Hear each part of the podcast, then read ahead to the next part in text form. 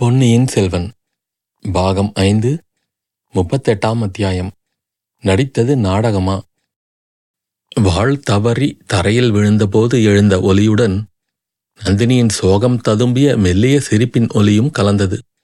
அவள் பரபரப்புடன், ஐயா, தெய்வத்தின் சித்தம் வேறு விதமாயிருக்கிறது. வாழ் இங்கேயே கிடக்கட்டும், தாங்கள் உடனே போய் மறைந்து கொள்ளுங்கள் என்றாள். அதை காதில் வாங்கிக் கொள்ளாமல் வந்தியத்தேவன் குனிந்து வாளை எடுக்கப் போனான். அதன் கூரிய நுனிப்பகுதியை பிடித்து தூக்க முயன்றான். அதே சமயத்தில் அந்த வாளின் பிடியை ஒரு காலிடால் மிதித்து கொண்டாள் நந்தினி. வேண்டாம், இளவரசர் காதில் வாள் விழுந்த சத்தம் கேட்டிருக்கும். இங்கே வாள் இல்லாவிட்டால் அவர் மனத்தில் சந்தேகம் எழும். ஏற்கனவே தங்கள் மீது அவருக்கு சந்தேகம். போய்விடுங்கள். முன்னொரு தடவை மாயமாய் இங்கிருந்து மறைந்தது போல் இந்த தடவையும் மறைந்து போய்விடுங்கள் என்றாள். வந்தியத்தேவன் வாளின் முனையை பிடித்து எடுக்க முயன்றதில் அவன் கையில் சிறு காயம் உண்டாயிற்று. அவன் வாளை விட்டுவிட்டு நிமிர்ந்தான். அவன் உள்ளங்கையில் லேசாக இரத்தம் கசிந்ததை நந்தினி பார்த்தாள். நான் உமக்கு கொடுத்த வாக்கை நிறைவேற்றுவேன். என் கையால் என் உடன் பிறந்தானை கொல்ல மாட்டேன். நீர் தப்பித்து கொள்ளும். உம்மை இங்கே அவர் கண்டுவிட்டால் போய்விடுங்கள், உடனே போய்விடுங்கள் என்று மணிமேகலையும் சேர்ந்து கெஞ்சினாள். காலடி சத்தம் மேலும் நெருங்கி கேட்டது. வந்தியத்தேவன் வேண்டா வெறுப்பாக யாழ்கருவிகளின் களஞ்சியத்தை நோக்கி விரைந்து சென்றான். களஞ்சியத்தின் கதவை திறந்து கொண்டு உள்ளே சென்று மறைந்தான். காலடி சத்தம் வெகு சமீபத்தில் வாசற்படிக்கருகில் கேட்டது. வந்தியத்தேவன் மறைந்த இடத்தை வியப்புடன் உற்று பார்த்து கொண்டிருந்த மணிமேகலையை பார்த்து, தங்காய், நீயும் மறைந்து கொள். கட்டிலின் திரைகளுக்கு பின்னால் மறைந்து கொள். நாங்கள் பேசிக் கொண்டிருக்கும்போது அவருக்கு தெரியாமல் இங்கிருந்து போய்விடு என்றாள் நந்தினி. மணிமேகலை கட்டிலின் திரைச்சீலைக்கு பின்னால் மறைந்த மறு கணத்தில் ஆதித்த கரிகாலனும் கந்தமாறனும் உள்ளே வந்தார்கள். கரிகாலன் சுற்றுமுற்றும் பார்த்து கொண்டே நந்தினியை நெருங்கினான். கட்டிலின் திரைச்சீலை அசைந்ததை அவன் கவனித்தான். ஆனால் கவனித்ததாக காட்டிக்கொள்ளவில்லை. நந்தினிக்கு அருகில் வந்ததும் தரையிலே கிடந்து ஒளிவிட்டு கொண்டிருந்த வாளை பார்த்தான். பின்னர் நந்தினியின் முகத்தை உற்று பார்த்தான். நந்தினியின் நெஞ்சை ஊடுருவிய அந்த பார்வையின் தீட்சண்யத்தை பொறுக்க மாட்டாமல் வாளை எடுக்கும் பாவனையாக அவள் குனிந்தாள். நந்தினியின் நோக்கத்தை அறிந்து அவளை முந்திக்கொண்டு கரிகாலன் வாளை கையில் எடுத்துக்கொண்டான். அதன் அடிப்பிடியிலிருந்து கூரிய நுனி வரையில் கூர்ந்து பார்த்தான். நுனியில் புதிய இரத்தக்கரை இருப்பதையும் பார்த்து கொண்டான். பின்னர் நந்தினியை நோக்கி, தேவி, நாங்கள் வரும்போது கேட்ட சத்தம் இந்த வாளின் சத்தம்தான் போலிருக்கிறது. தங்கள் கையிலிருந்து நழுவி கீழே விழுந்திருக்கிறது. எங்களை வரவேற்பதற்கு கையில் வாளேந்தி ஆயத்தமானது போல தோன்றுகிறது என்றான். வீரமிக்க இளம் புலிகளையும் தீரத்திற் சிறந்த வாலிப சிங்கங்களையும் வரவேற்பதற்குரிய முறை அதுவே அல்லவா என்றாள் நந்தினி. மூர்க்க புலிகளுக்கும் சிங்கங்களுக்கும் கூரிய நகங்களும் பற்களும் வேண்டும்.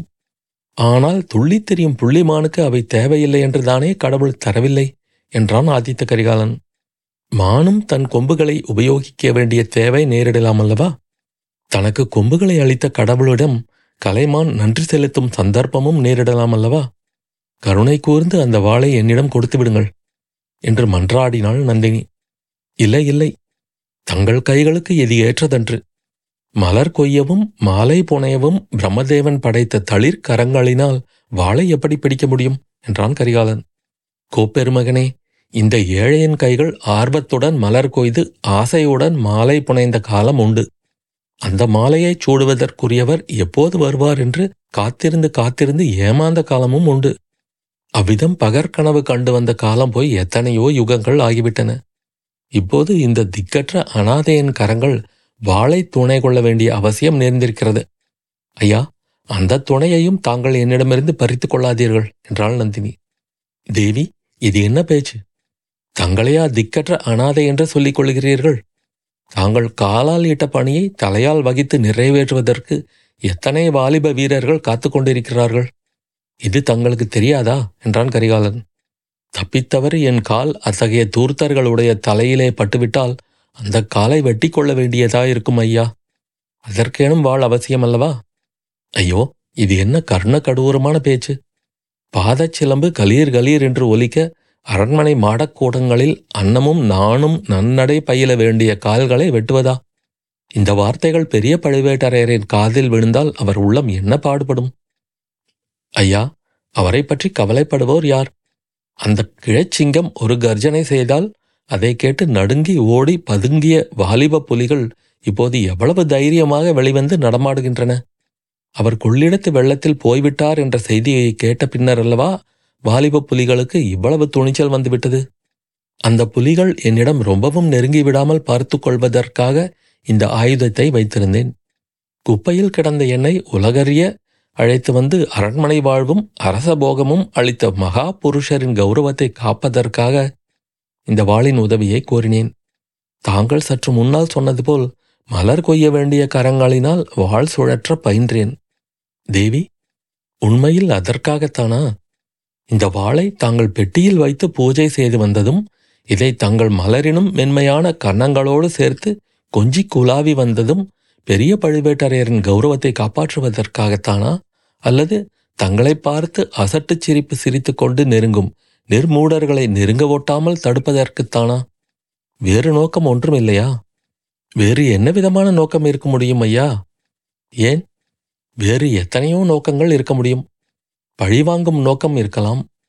தாங்கள் அடிபணிந்து கைகூப்பி கேட்டுக்கொண்ட வேண்டுகோளை புறக்கணித்து தங்கள் உள்ளத்தில் அழியாத புண்ணை உண்டாக்கிய பாதகனை கொன்று சபதம் முடிக்கும் நோக்கமும் இருக்கலாம். நந்தினி தலையை குனிந்து கொண்டு ஒரு நெடிய பெருமூச்சு விட்டாள். பின்னர் இளவரசனை நிமிர்ந்து நோக்கி, கோமகனே, அம்மாதிரி எண்ணமும் ஒரு சமயம் எனக்கு இருந்தது உண்மைதான். அம்மாதிரி எண்ணமும் ஒரு சமயம் எனக்கு இருந்தது உண்மைதான்.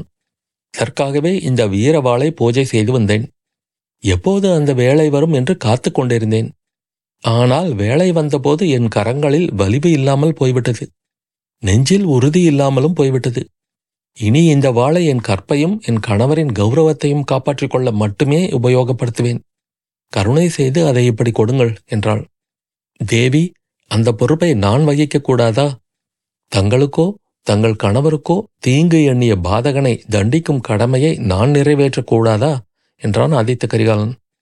தங்களால் அது இயலாத காரியம்.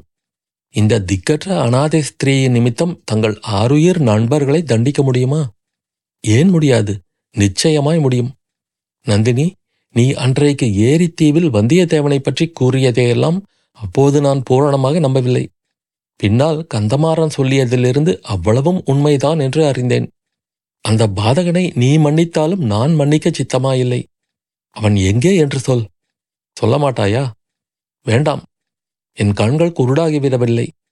இதோ பார் என்று ஆத்திரத்துடன் ஆதித்த கரிகாலன் கர்ஜனை செய்து கொண்டே கட்டிலை மூடியிருந்த திரைச்சேலையை நோக்கி அடியெடுத்து வைத்தான். நந்தினி அவன் காலை தொட்டு எழுந்து மண்டியிட்டு கரங்களை குவித்து கொண்டு, கோமகனே, வேண்டாம் வேண்டாம் என்றாள். நந்தினி, உன் கருணையை வேறு காரியங்களுக்கு வைத்துக்கொள். என் நண்பனைப் போல் நடித்து சதி செய்யும் சண்டாளனிடம் கருணை காட்ட வேண்டாம் என்று சொல்லிய வண்ணம் ஆதித்த கரிகாலன் நந்தினியை மீறி கொண்டு மேலே நடந்தான். நந்தினி பிரமித்து திகைத்தவள் போல் நாலாபுறமும் பார்த்து விழித்தாள். தனே நேரமும் வாசற்படிக்கு அருகில் சிலையைப் போல் நின்று கொண்டிருந்த கந்தமாறனை பார்த்து, ஐயோ, அவரை தடுங்கள் என்று அலறினாள். கந்தமாறனாகிய சிலைக்கு உயிர் வந்தது. ஆனால் அவன் இருந்த இடத்தை விட்டு அசையவில்லை. லேசாக ஒரு அசட்டுச் சிரிப்பு சிரித்துவிட்டு மீண்டும் சிலையாக மாறிவிட்டான். கரிகாலன் ஒரு கையினால் வாளை ஓங்கிய வண்ணம் கட்டில் திரைச்சீலையின் அருகில் சென்று இன்னொரு கையினால் திரையை விலக்கினான். உள்ளே கையில் சிறிய கூரிய கத்தியுடன் தோன்றிய மணிமேகலை கிரீச் என்று சத்தமிட்டாள்.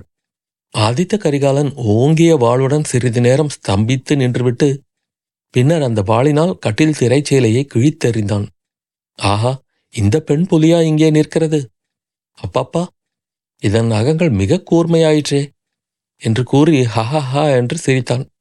பின்னர் கந்தமாறனை பார்த்து, உன் தங்கையை அழைத்து போய் அவள் தாயாரிடம் ஒப்புவித்து விட்டு வா.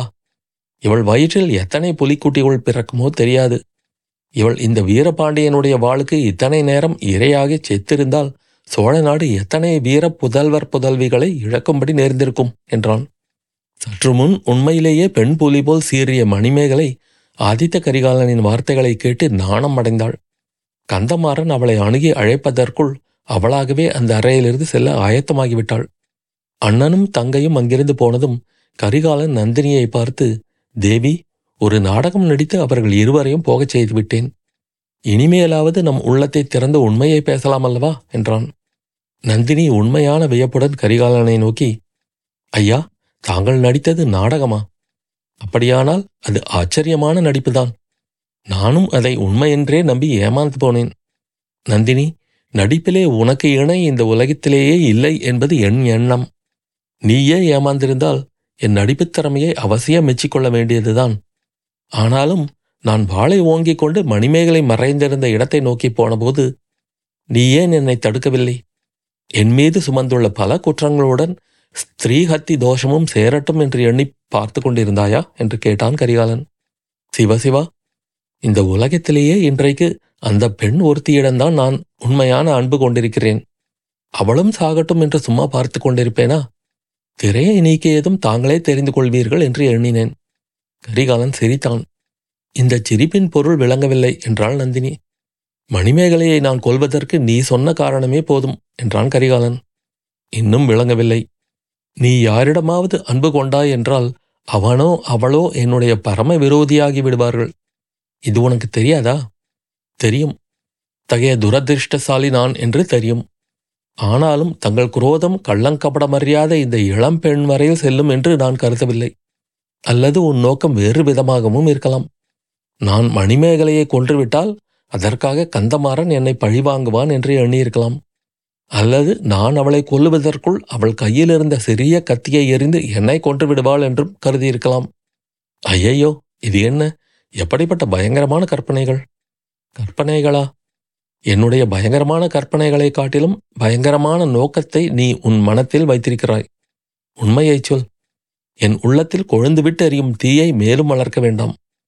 என்னை எதற்காக இந்த கடம்பூர் அரண்மனைக்கு வரச் சொன்னாய்? எதற்காக பழுவேட்டரையரை தஞ்சைக்கு போகும்படி செய்தாய்? சோழ சாம்ராஜ்யத்தை பங்கிட்டு கொடுத்து சமரசம் செய்து வைப்பதற்காகவோ எனக்கும் மணிமேகலைக்கும் திருமணம் செய்வித்து கண்டு கழிப்பதற்காகவோ இத்தனை முயற்சியும் செய்ததாகச் சொல்லாதே. அந்த கதைகளையெல்லாம் நான் நம்ப மாட்டேன். நம்பியிருந்தால் இங்கு வந்திருக்க மாட்டேன். பின் எதற்காக இங்கு வந்தீர்கள்? கோமகனே, என்ன நம்பிக்கையுடன் இந்த இடத்துக்கு வந்தீர்கள்? நம்பிக்கையா? எனக்கு ஒருவித நம்பிக்கையும் கிடையாது. என் உள்ளத்தில் நிரம்பியிருப்பதெல்லாம் நிராசையும் அவநம்பிக்கையும் தான்.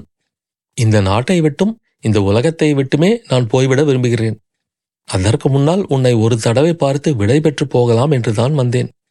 ஒரு சமயம் என்னிடம் நீ ஒரு வரம் கோரினாய். காலில் விழுந்து மன்றாடி கேட்டுக்கொண்டாய்.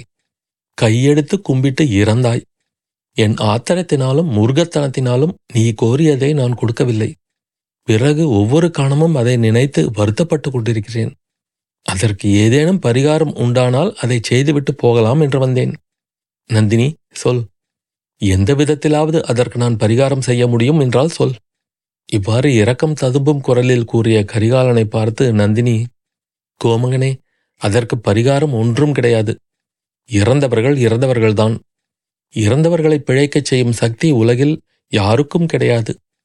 கதைகளிலே காவியங்களிலே சொல்கிறார்கள், நாம் பார்த்ததில்லை என்றாள். இறந்தவர்களை பிழைக்கச் செய்ய முடியாது. அது உண்மைதான். ஆனால் உயிருக்கு உயிர் கொடுத்து பரிகாரம் தேடலாம் அல்லவா? இதோ பார், என்னிடம் இனியும் மறைக்க வேண்டாம். இங்கு நீ எதற்காக வந்தாய்? என்னை எதற்காக வரச் சொன்னாய்? எண்ணத்திற்காக பழுவேட்டரையரை தஞ்சைக்கு அனுப்பினாய் என்பதெல்லாம் எனக்கு தெரியாது என்றே எண்ணாதே. நீயும் நானும் சின்னஞ்சிறுவர்களாயிருந்த நாளிலிருந்து உன் மனத்தில் எழும் எண்ணங்களை அறியும் சக்தி எனக்கு உண்டு. எனக்கு ஆத்திரமூட்டி நீசத்தனமான செயல் புரியும்படி செய்வதற்காகவே வீரபாண்டியனுடைய உயிருக்காக நீ மன்றாடினாய். என் பக்கத்திலிருந்து என்னை வதைத்து கொண்டிருப்பதற்காகவே பெரிய பழுவேட்டரையரை நீ மணந்து தஞ்சைக்கு வந்தாய். நான் காஞ்சியில் நிம்மதியுடன் இருப்பது உனக்கு பொறுக்கவில்லை. அதனாலேயே இந்த கடம்பூர் அரண்மனைக்கு வரச் செய்தாய். வீரபாண்டியனுடைய வாளினால் என்னை கொன்று பழி முடிக்கும் நோக்கத்துடனேயே நீ இவ்விடத்துக்கு வந்திருக்கிறாய். அந்த உன்னுடைய நோக்கத்தை தடையின்றி நிறைவேற்றிக்கொள். அதற்காகவே கந்தமாறனையும் அவன் சங்கையையும் அப்புறப்படுத்தினேன். இதோ இந்த வாளை பெற்றுக்கொள் என்று கூறி கரிகாலன் வாளை நீட்டினான். நந்தினி வாளை வாங்கி கொண்டாள். வாளை பிடித்த அவளுடைய கைகள் நடுங்கின. பின்னர் அவள் உடம்பெல்லாம் நடுங்கியது. கண்களில் கண்ணீர் ததும்பியது. இதயத்தை பிளக்கும் சோக குரலும் விம்மலும் தேம்பலும் கலந்து வந்தன. நந்தினி, இது என்ன அதைரியம்? இந்த மனத்தளர்ச்சி ஏன்? நீ பட்டர் குடும்பத்தில் வளர்ந்தவள்.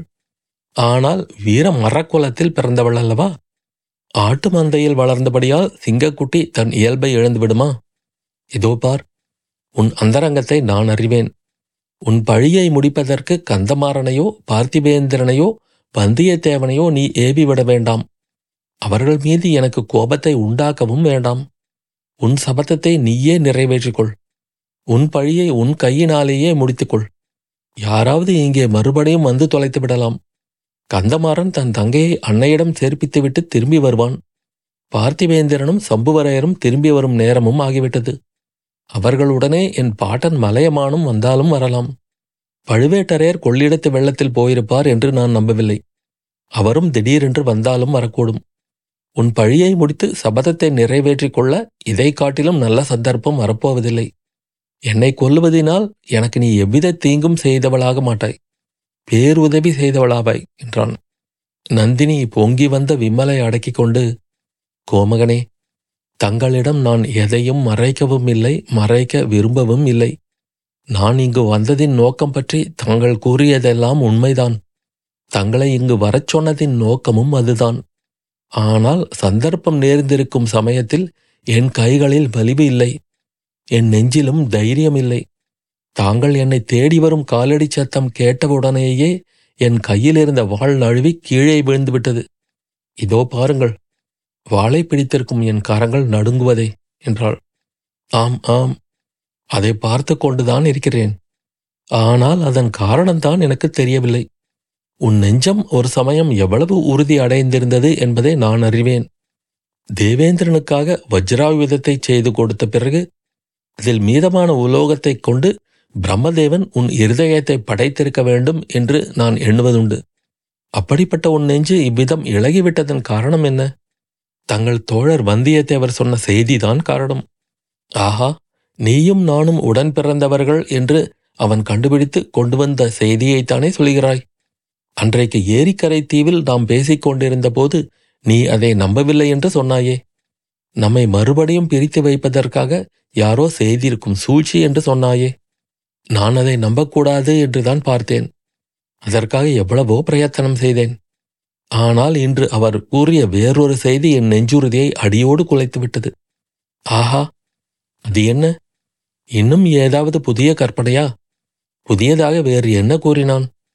என்னை பெற்ற அன்னையை பற்றி சொன்னார். அவரை இலங்கை தீவில் பார்த்ததாக கூறினார். அதை நான் நம்ப மறுப்பதற்கு காரணம் எதுவும் இல்லை. கோமகனே, முன்னொரு தடவை நான் ஒரு வரம் கேட்டேன். அதை தாங்கள் கொடுக்கவில்லை. அதற்காக இன்று வரை வருத்தப்படுவதாக சொன்னீர்கள். இன்று மறுபடியும் ஒரு வரம் கேட்கிறேன். இதையாவது கொடுப்பீர்களா? வரம் இன்னது என்று குறிப்பிட்டு கேட்டால் கொடுக்க முடியும் முடியாது என்று சொல்கிறேன். கோமகனே, வீரபாண்டியனுடைய மரணத்துக்கு பழி வாங்குவதாக நான் சபதம் செய்தது உண்மைதான். மீன் சின்னம் பொறித்த இந்த பாண்டிய குலத்து வாளினால் ஒன்று தங்களை கொல்லுவேன், அல்லது என்னை நானே கொன்று கொண்டு மாய்வேன் என்று சபதம் எடுத்துக்கொண்டேன். தங்களை கொல்வதற்கு என் நெஞ்சிலும் துணிவு இல்லை, என் கைகளிலும் வலிவு இல்லை. என்னை நானே கொன்று கொண்டு தங்கள் முன்னாலேயே மடியலாம் என்று எண்ணினால் அதற்கு போதிய பலம் என் கையில் இல்லை. அரைகுறையாக முயன்று என் உயிர் போகாவிட்டால் என்ன செய்வது என்று பயமாயிருக்கிறது. ஐயா, என் சபதத்தை நிறைவேற்றுவதற்கு உதவி செய்யுங்கள். இந்த வாளை தாங்களே வாங்கி கொண்டு தங்கள் கையினால் என்னை வெட்டி கொன்றுவிடுங்கள். அப்போது என் சபதம் முடிந்துவிடும். இந்த ஜென்மத்தில் மட்டுமின்றி இனி வரும் பிறவிகளிலும் தங்களிடம் நன்றி உள்ளவளாவேன்.